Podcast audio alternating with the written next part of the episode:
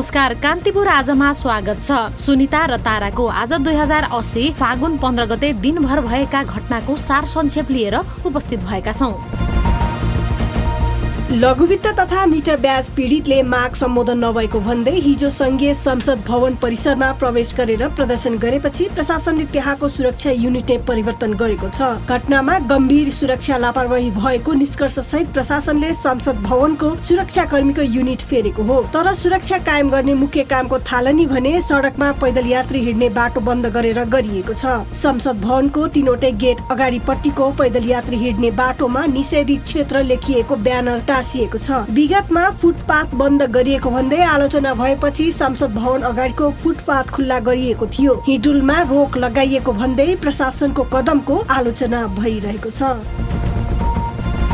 सभाको बैठक जनमत पार्टीले अवरोध गरेपछि स्थगित भएको छ। कृषि विश्वविद्यालयको भवन शिलान्यास कार्यक्रममा मुख्यमन्त्री सरोज कुमार यादवकै उपस्थितिमा जनमत पार्टीका मन्त्री र सांसदमाथि आक्रमण गरिएको भन्दै छानबिन समिति गठनको माग गर्दै प्रदेश सभाको बैठकमा अवरोध गरिएको हो। आज बसेको बैठकको प्रारम्भमै जनमत पार्टीका सांसदहरूले घटनाको उच्चस्तरीय छानबिन समिति गठन नभएपछि बैठक चल्न नदिने अडान राखेका थिए। जनमत पार्टीका प्रवक्ता एवं प्रदेश सांसद चन्दन सिंहले गत माघ आठ गते सप्तरीको राजविराज राजमा कृषि विश्वविद्यालयको शिलान्यास कार्यक्रममा आफ्ना दलका मन्त्री र सांसदमाथि सुनियोजित तरिकाले आक्रमण गरिएको आरोप लगाउनुभयो। सभामुख मण्डलले दलहरूको बैठक राखेर छानबिन समिति गठन गर्न पहल गर्ने आश्वासन दिए पनि जनमत पार्टीका सांसदहरूले रोस्टम घेराउ गर्दै नाराबाजी गरेपछि प्रदेश सभाको बैठक स्थगित गरिएको हो।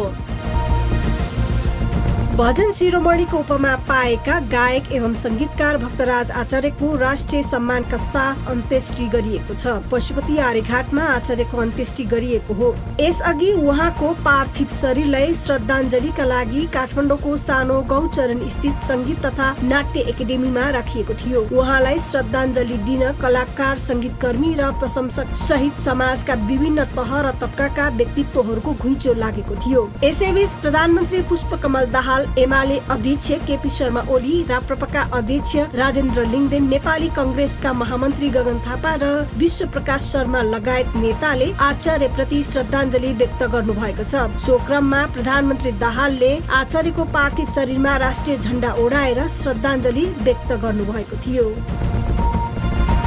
मगर समुदायले आज बयालिसौँ राष्ट्रिय मगर एकता दिवस विविध कार्यक्रम गरी मनाएका छन्। दिवसका अवसरमा स्वदेश र विदेश स्थित मगर समुदायसँग आबद्ध सङ्घ संस्थाले विभिन्न कार्यक्रमको आयोजना गरेका छन्। केन्द्र प्रदेश र स्थानीय तहमा विभिन्न कार्यक्रमको आयोजना गरिएको मगर सङ्घका उपाध्यक्ष इन्द्र फाल मगरले बताउनुभयो। नवलपरासीको बर्दाघाट सुस्तापूर्वकका आठवटा पालिका सहित मगर बाहुल्य भएका विभिन्न जिल्लाका पालिकाले समेत स्थापना दिवसका अवसरमा सार्वजनिक विदा दिएका थिए। राष्ट्रिय जनगणना दुई अनुसार नेपालमा मगर समुदायको जनसङ्ख्या बिस लाख भन्दा बढी छ।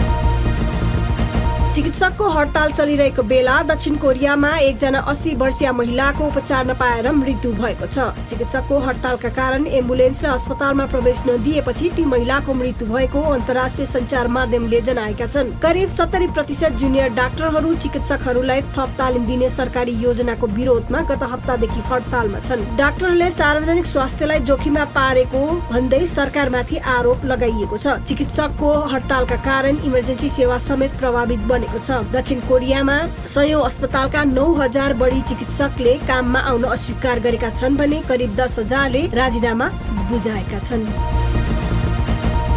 त्रिकोणात्मक टी ट्वेन्टी अन्तर्राष्ट्रिय सिरिज अन्तर्गतको पहिलो खेलमा घरेलु टोली नेपाल नामिबियासँग बिस रनले पराजित भएको छ। त्रिवी क्रिकेट मैदानमा नामिबियाबाट दुई सय सात रनको लक्ष्य पाएको नेपाल एक सय छयासी रनमा अलआउट भयो। नेपाली टोलीका कप्तान रोहित पौडेलले बयालिस र दिपेन्द्र सिंह ऐरीले अडचालिस रन बनाए पनि टोलीलाई जिताउन सकेनन्। यसअघि टस जितेर पहिले ब्याटिङ गरेको नामिबियाले निर्धारित ओभरमा चार विकेट गुमाई दुई सय छ रन बनायो। नामिबियाले अन्तिम नौ ओभरमा एक सय चालिस रन जोडेको थियो भने सो क्रममा नामिबियाका जान निकोलस लफ्टी इटेन र मालन क्रुगरले चौथो विकेटका लागि चौवन्न बलमा एक सय पैँतिस रनको साझेदारी गरेका थिए। साविक विजेता मच्छिन्द्र फुटबल क्लब र जाउलाखेल युथ क्लब ललितपुरमा जारी केपी ओली कप फुटबल प्रतियोगिताको सेमिफाइनलमा प्रवेश गरेका छन्। ललितपुरको सातो बाटो स्थित एन्फा कम्प्लेक्सको मैदानमा मच्छिन्द्रले नेपाल पुलिस क्लबलाई चार शून्य तथा जाउलाखेल आयोजक केपी ओली फुटबल क्लबलाई दुई एक गोलले पराजित गर्दै अन्तिम चार स्थान पक्का गरेका हुन्। अन्तिम चारमा स्थान पक्का गरेका हुन्। पर्सि बिहिबार हुने सेमिफाइनलमा जाउलाखेल र न्युरो टिम एनआरटी तथा मच्छिन्द्र र भारतको माने भन्ज्याङ एफसी बीच प्रतिस्पर्धा हुनेछ। नेपालले साउदी अरेबियामा जारी वाफ वुमेन्स फुटबल च्याम्पियनसिपको सेमी फाइनलमा आज लेबनानसँग प्रतिस्पर्धा गर्दैछ। साउदी अरेबियाको जेद्दा स्थित स्टेडियममा हुने दुई देशबीचको खेल नेपाली समयअनुसार साँझ पाउने एघार बजे सुरु हुनेछ। समूह चरणमा तीन खेलबाट नौ अङ्क जोडेको नेपाल समूह बीको विजेता बन्दै अन्तिम चारमा प्रवेश गरेको हो। यसै बीच प्रतियोगिताको पहिलो सेमी फाइनलमा प्यालेस्टाइन र जोर्डन बीच प्रतिस्पर्धा हुँदैछ।